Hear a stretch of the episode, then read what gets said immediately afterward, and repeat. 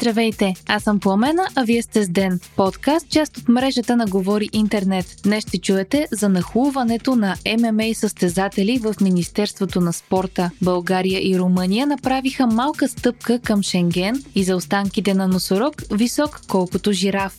Петък, юни, 18 ден. ММА бойци нахлуха в Министерството на младеща и спорта, съобщава БНР. Близо 50 състезатели, водени от ръководителя на Федерацията по смесени бойни изкуства Станислав Нетков Стъки, са организирали протест пред Министерството и по информация на БНР са прескочили загражденията, нахлули са в сградата и са стигнали до кабинета на спортният министр Андрей Кузманов. Двамата са провели разговор. На място е пристигнала и полиция. Протестът е предизвикан от несъгласието на Нетков с обвиненията на служебното правителство, че федерацията е получавала държавни пари в подкрепа на предишното управление. По данни, изнесени от спортният министр, управляваната от Нетков федерация е получила близо около 1 милион лева от държавата за последните години. Говорителят на правителството съобщи и за други съмнително изглеждащи финансирания и предполагаеми злоупотреби с публични средства. Вчера пък Нетков нахлу в студиото на нова телевизия, докато гост беше говорителя на служебното правителство Антон Кутев. След срещата между министър Кузманов и Нетков, ръководителят на федерацията обяви, че бюджетът и за тази година е 180 000 лева, а че за годините на своето съществуване тя е получила общо 800 000 лева. Нахлуването на ММА бойци в Министерството и принуждаването на министъра да се срещне с Нетков доведе до всеобщо обществено възмущение и навя спомени от 90-те години. Политическото напрежение продължава. Днес по време на поредният брифинг на ГЕРБ, бившият премиер Бойко Борисов обяви, че става разследващ гражданин. От бившата управляваща партия критикуваха политиките на служебното правителство и обвиниха кабинета в предизборна пропаганда, за която ще ли да внесат жалба в ЦИК днес. Междувременно стана ясно, че двама от членовете на Висшият съдебен съвет са подали оставките си днес, съобщава БНР. Става въпрос за двама от членовете на съдийската колегия на Висшият съдебен съвет. Те са координатори на проекта за реформа на съдебната карта, който получи сериозни критики от юристи, НПО организации, както и от служебният правосъден министр и политически партии.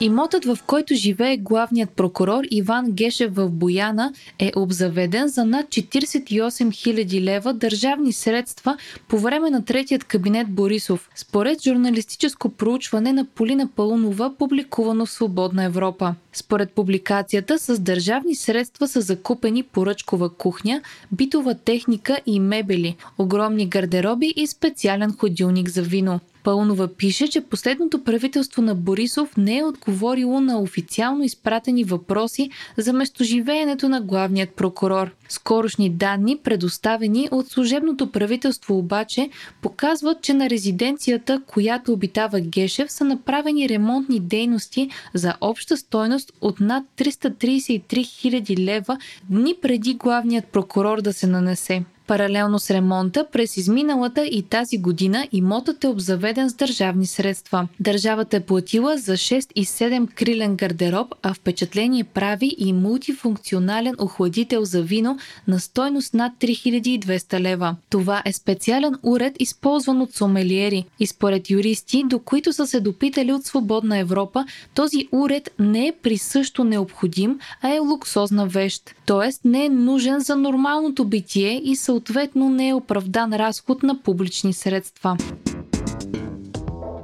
България и Румъния получават достъп до шенгенските досиета от юли месец, съобщи Европейската комисия днес. Става въпрос за пасивен достъп до визовата информационна система на шенгенското пространство. Тази база данни се използва по външните граници на Европейският съюз и дава възможност за проверка на автентичността на шенгенските визи. Освен това, системата свързва консулствата и граничните пунктове, където се издават и проверяват визите. Пасивният достъп ще даде възможност на българските власти да четат данните в системата, без да могат да променят или добавят такива.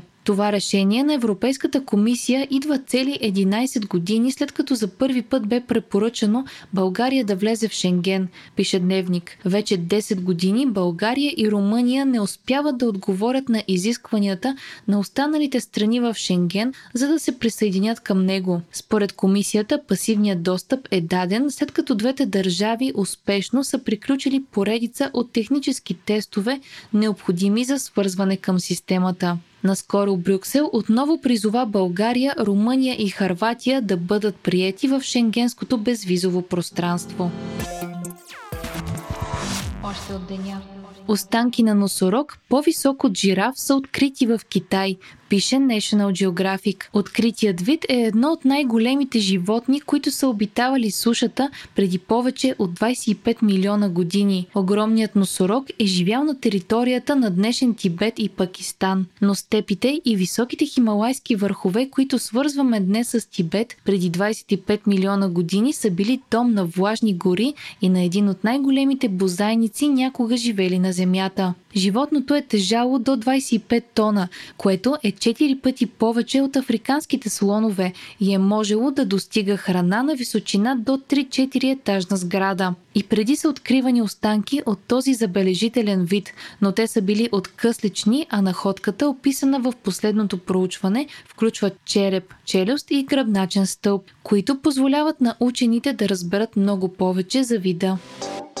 Вие слушахте подкаста Ден, част от мрежата на Говори Интернет. Епизода подготвихме по Амена Крумова и Димитър Панайотов, а аудиомонтажа направи Антон Велев. Ден е независима медия, която разчита на вас, слушателите си. Можете да ни подкрепите, като станете наш патрон в patreon.com Говори Интернет и изберете опцията Денник. За 5 долара на месец ни помагате да станем по-добри и получавате достъп до цялата общност на Говори Интернет в Дискорд. Абонирайте се за ден в Spotify, Apple iTunes или някое от другите подкаст приложения, които използвате.